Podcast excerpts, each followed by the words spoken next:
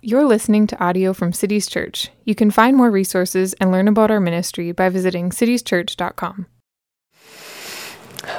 Let's pray together.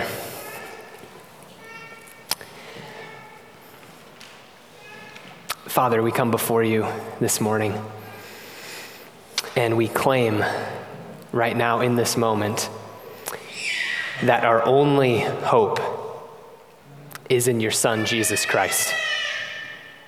Our only hope for deliverance, our only hope for joy, our only hope for lasting satisfaction is in your Son, Jesus Christ, alone.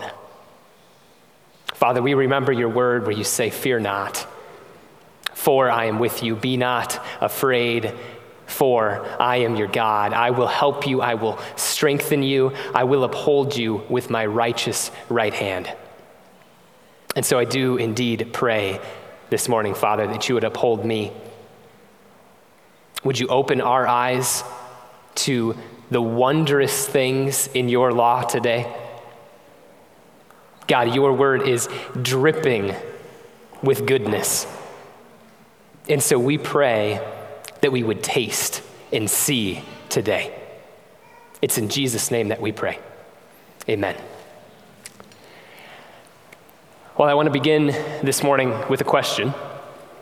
And the question is this What makes for a good story? Have you ever thought about that before? What elements must be present in a movie or a book for you to sit back after consuming it in its various forms and breathe out a sigh of contentment? There's many ways that you could answer this question. Someone might point to character development as the most important. Others might remind us of the importance of world building and an immersive and captivating setting that the characters find themselves in. Still others might highlight the importance of a good villain. What is Batman without the Joker anyway, right? But as important as all of these things are, J.R.R. Tolkien would argue that when it comes to works of fantasy in particular, there is one element that rises to the top. One piece of a story that is so crucial that one might rightly argue that without it, a story is not complete at all. What is this element that he speaks of? It's the joy and the consolation of a happy ending. Let me read for you Tolkien's own words in his essay titled On Fairy Stories. He says, The consolation of fairy stories is the joy of the happy ending, or more correctly, I love this, of the good catastrophe the sudden joyous turn. This happy ending does not deny the existence of catastrophe, of sorrow and failure. The possibility of these is necessary to the joy of deliverance. But what it does deny is universal and final defeat, giving us a fleeting glimpse of joy, joy beyond the walls of the world, potent as grief. It is the mark of a good fairy story of the higher or more complete kind, that however wild its events, however fantastic or terrible the adventures, it can give to the child or man that hears it when the turn comes a catch of breath, a beat and lifting of the heart, often accompanied with tears. This is the consolation and the joy of a good story. And I start this way this morning because as we open up the text and look at Psalm 52 together, things indeed look very bleak. We find David facing an absolute catastrophe. And yet, as we consider the psalm as a whole, we find that somehow, amazingly, David is not devastated by what he encounters. And as we press into why this is the case, we will find that this is due to one indispensable piece of knowledge that David has learned to cling to.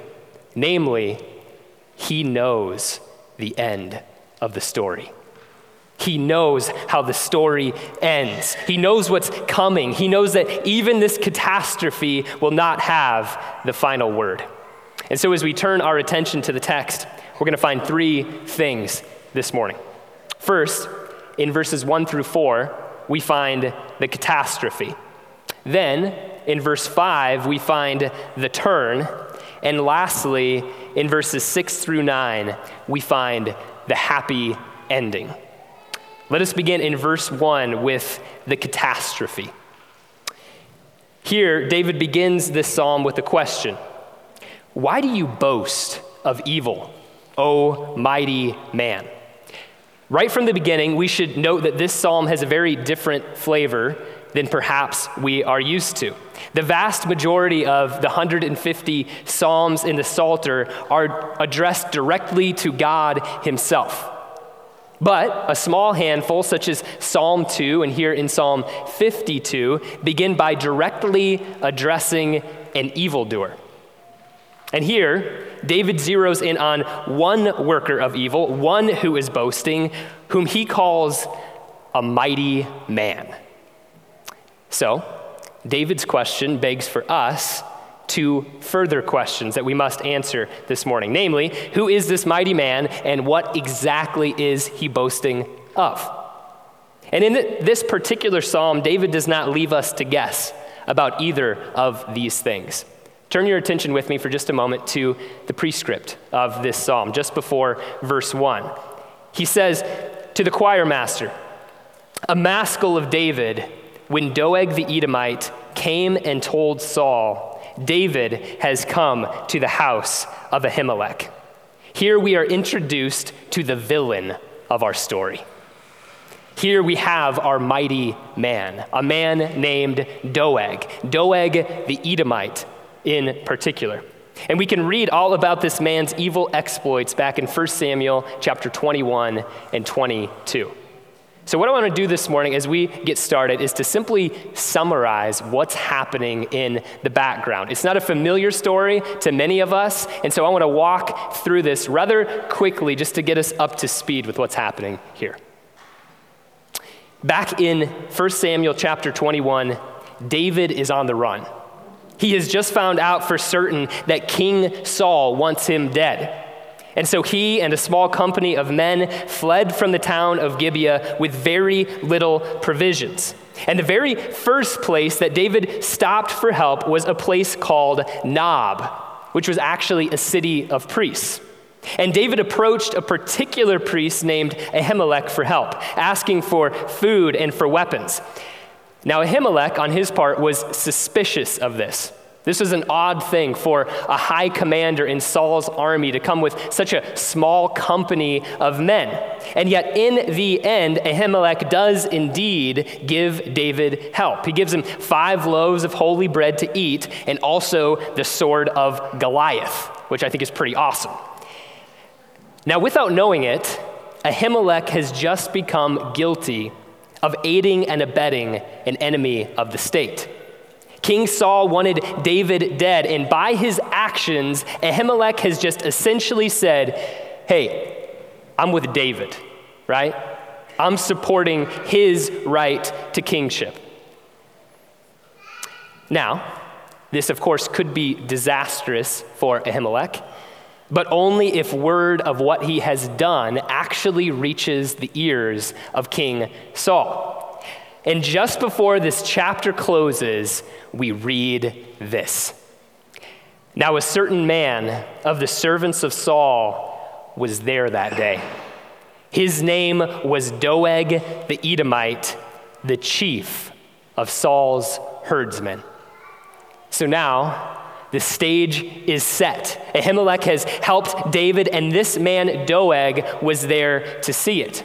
And as we turn the page to 1 Samuel chapter 22, we find King Saul doing what he does best in the Old Testament throwing himself a massive pity party. We see this again and again in the life of Saul. Why? Because so far, David has given him the slip. And so he whines and he sulks because he cannot get his way. I love this. He says, No one discloses to me when my son makes a covenant with the son of Jesse. None of you is sorry for me or discloses to me that my son has stirred up my servant against me to lie in wait as at this day. And so at Saul's lowest moment, when he is looking for a fall man, one person steps up to deliver some news. We read this in verse 9. Then answered Doeg the Edomite, who stood by the servants of Saul I saw the son of Jesse coming to Nob, to Ahimelech, and he inquired of the Lord for him, and gave him provisions, and gave him the sword of Goliath the Philistine. Again, at the moment that Saul is looking for someone to pin all of the blame on, Doeg the despicable steps up and he says, I know something, Saul. I've got news for you. I'm not afraid to rat out even a priest. And what happens next should make our stomachs churn because in his fury, Saul summons not only Ahimelech, but all of the priests at Nob to come in, to him. And after questioning Ahimelech, he orders his servants to put not just him to death, but all of the priests at Nob. And the text tells us that in response to these orders, not a man moved. Not a man moved. Even at the order of the king, Saul's servants were more righteous than he. And so, what does Saul do? Who does he turn to when all of his servants disobey him? He looks once more to the man who ratted them out in the first place. He turns again to Doeg.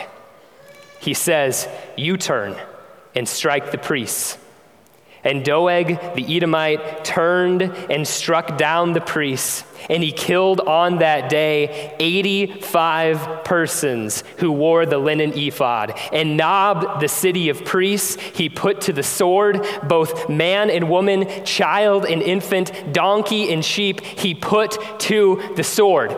This is the mighty man of verse 1 of Psalm 52. What he boasts over is not a military victory over armed men, but the slaughter of innocent men, women, and children. This is the bleak beginning of this very dark psalm.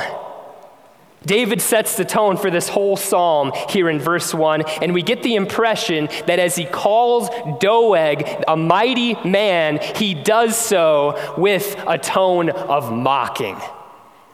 What a mighty man you are, Doeg, slaughtering those who are unsuspecting and without weapons.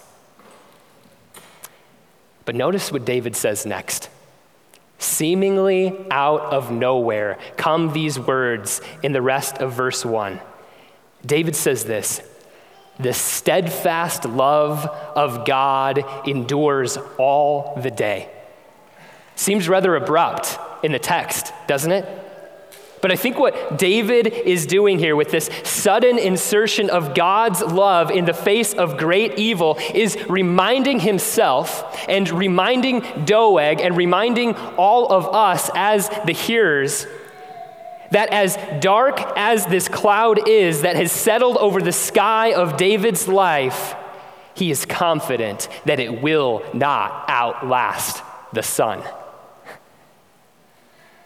David stares evil in the eyes in Psalm 52, and he says, God's love will outlast you. And then, and only then, does David turn his attention back towards Doeg's evil deeds. Look at verse 3 with me. He says of Doeg, You love evil more than good. David makes clear here where the wickedness of Doeg comes from. Long before Doeg committed this atrocity, atrocious things were already gripping Doeg's heart. This great wickedness was no accident.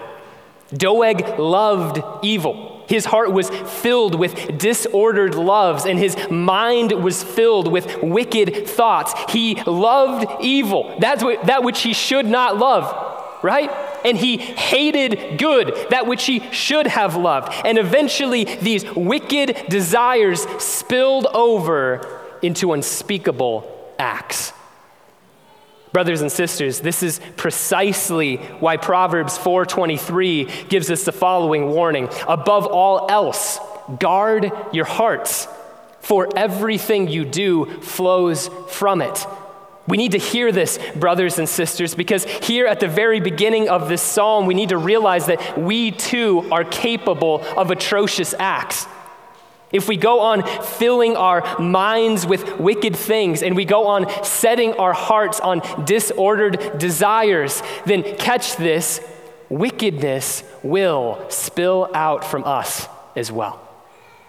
We're no different from Doeg the despicable. We must keep our hearts with all vigilance. But David doesn't stop here. David spends the, the vast majority of these four verses focused on one thing and one thing only. He zeroes in on the wickedness of Doeg's tongue. Look at verse 2 with me. He says, Your tongue plots destruction. Like a sharp razor, you worker of deceit. David says, long before Doeg ever unsheathed his sword, he had already unsheathed a far more deadly weapon that of his tongue, like a razor blade in its deadliness.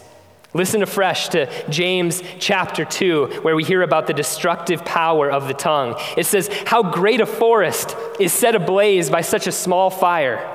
And the tongue is a fire, a world of unrighteousness. The tongue is set among our members, staining the whole body, setting on fire the entire course of life, and set on fire by hell. Do you guys realize that in the last 10 years, over 15 million acres of California have burnt because of wildfires? That a staggering number? 15 million acres. That's one eighth of the state of California. California is not a small state. Consider this, though. How many of those millions of acres,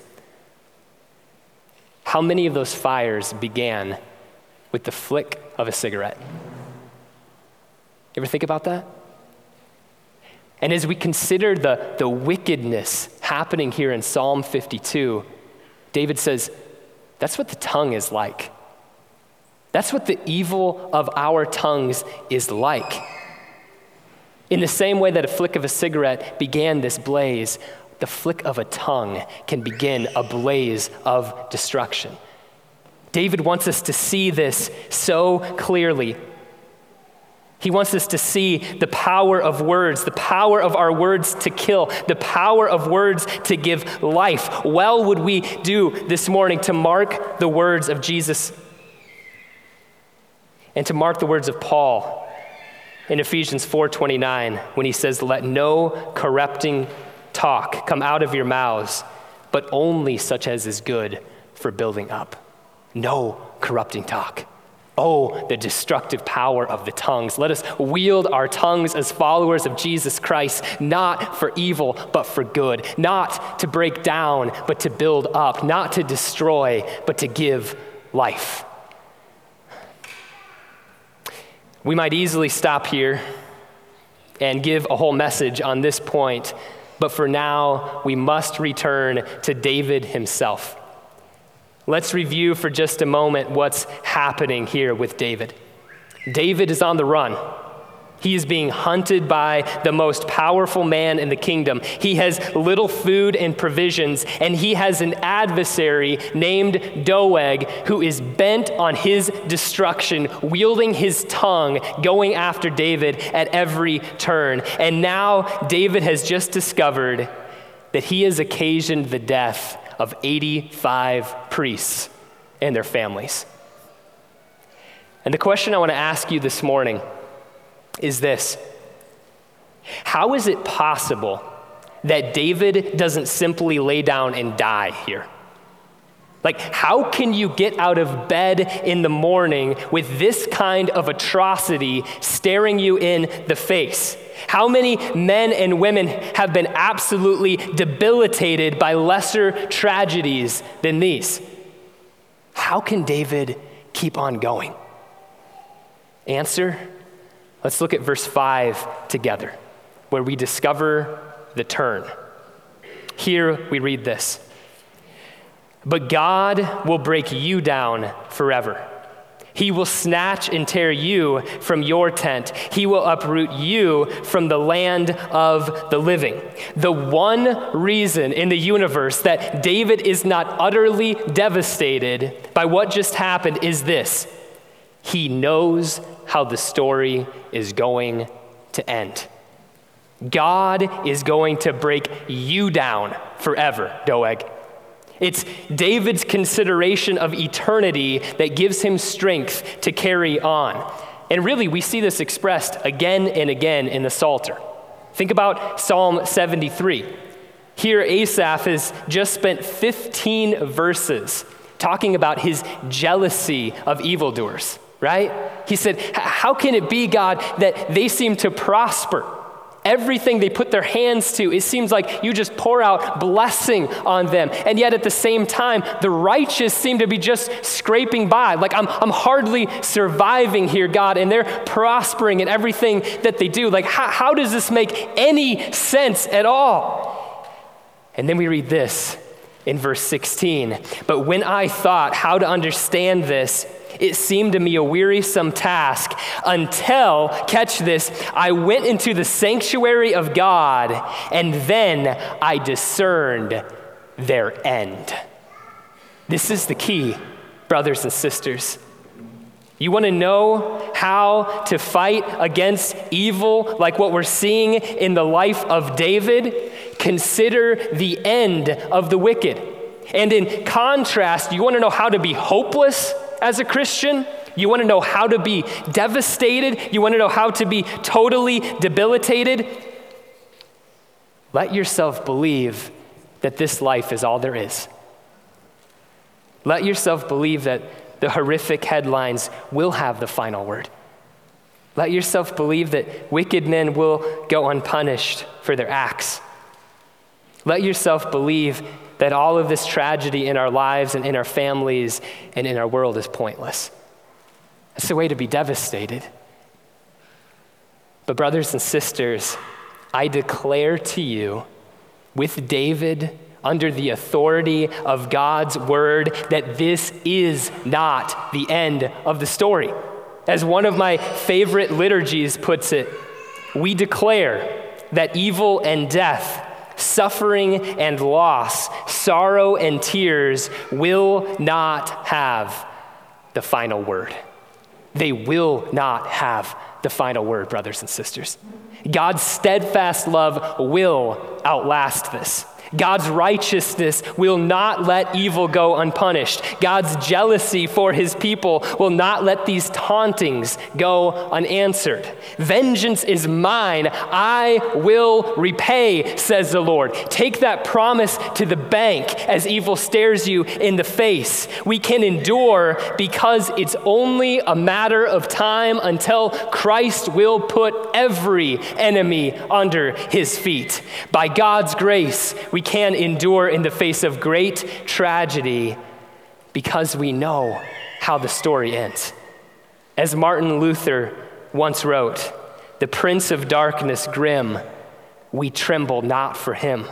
His rage we can endure. Why? For lo, his doom is sure. It's coming. It's only a matter of time until all the wickedness that we see in the world will be once and for all subdued under the feet of Jesus Christ. The turn is coming, and it will be glorious when it comes. This brings us to our final point this morning. We see this in verses 6 through 9. We find the happy ending. Look with me at verse 8. Here, David says this but I am like a green olive tree in the house of God. David is absolutely brilliant in his imagery here. He compares himself to a green olive tree. Why an olive tree? Well, let me ask you do you know how long an olive tree can actually live? Have you ever dug into this? I know I'm kind of a, a, a, nerdy Bible guy and I love this kind of thing, but this is absolutely fascinating, and I think it points us to the reason that David says olive tree. Not just tree, like Psalm chapter 1, but, but olive tree. Here's why. I totally geeked out over this as I researched this this week, okay? So, conservative estimates of how long an olive tree can live is 1,500 years. You guys get that? 1,500 years. And, and scientists disagree about how long it could be. Some argue for like up to 2,500 years or further, right? And the reason they disagree is this Nobody's ever seen how long an olive tree can live, right?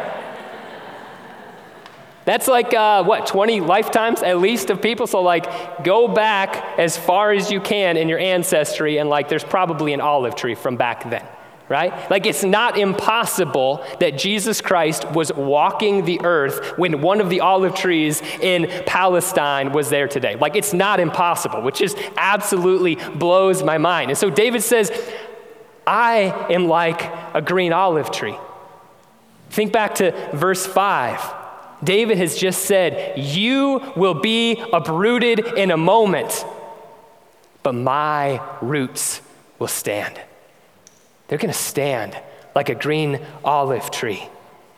This contrast is so similar to Psalm chapter 1. Remember these words. The one who meditates on God's word is like a tree planted by streams of water that yields its fruit in its season, and its leaf does not wither. In all that he does, he prospers. The wicked are not so, but are like chaff that the wind drives away. You want to know why David stands in the day of judgment and why Doeg falls? You have to look no further than the roots of these two men right? And, and David says, Come look at these roots. Look at verse, verses 6 through 7. It says, The righteous shall see and fear, and shall laugh at him, saying, See the man who would not make God his refuge, but trusted in the abundance of his riches, and sought refuge in his own destruction. Think about it like this, okay? I don't know if husbands in here, if you ever get honey, honey-do lists, all right? I get, I get honey-do lists every once in a while, things that I need to go do.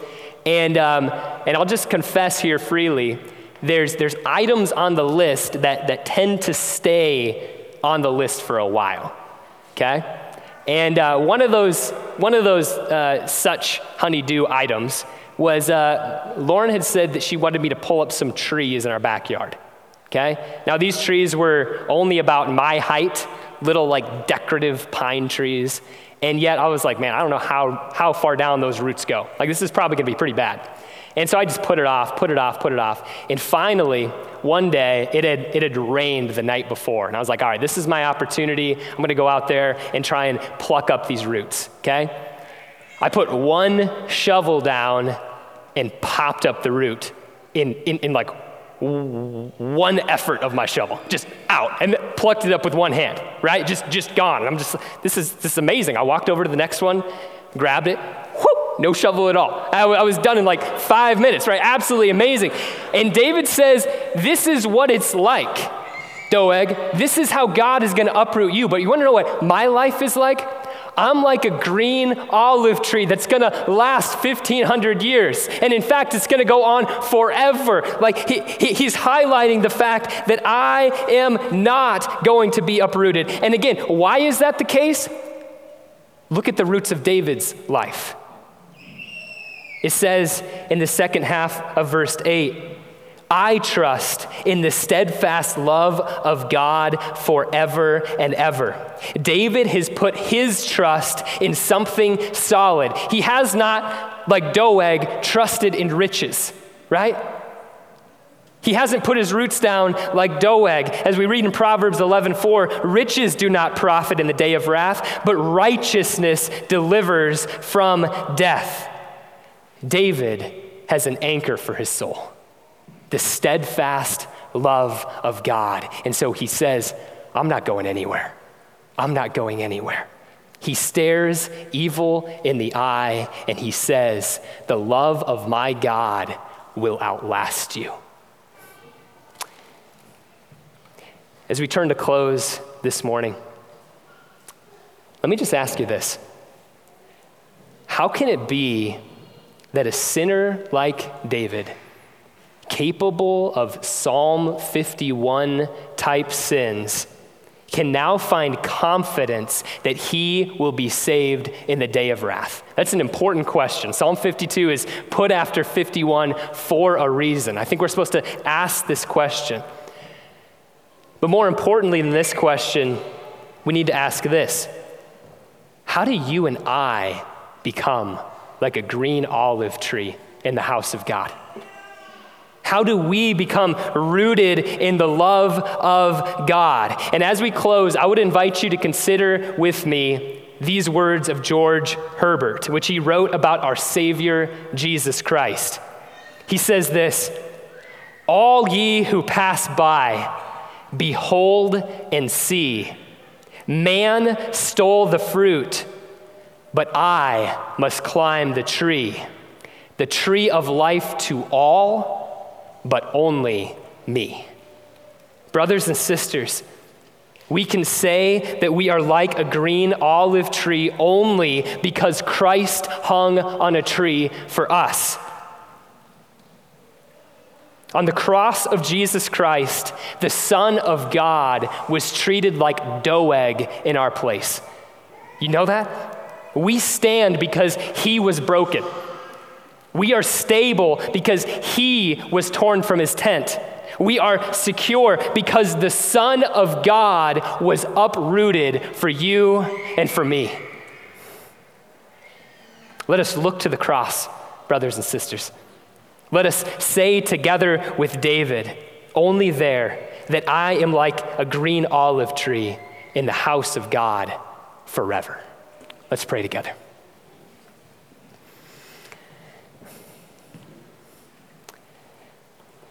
Father, we come to you and we praise you for your mercy.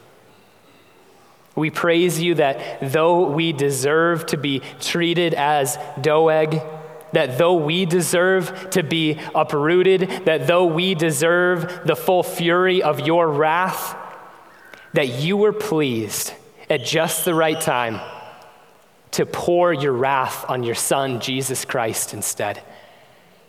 And so, God, I pray for each of us here this morning that you would teach us, oh, Father, teach us to put the roots of our faith down deep into your love. God, help us not to trust in riches. Help us to turn away from everything that the world says is secure and instead put our faith in Jesus Christ, the Son of God who bled and died for us on a tree. Let us say together as we look to him that we indeed are like a green olive tree in the house of God forever. Lord, we love you. We pray all these things in Jesus' name. Amen.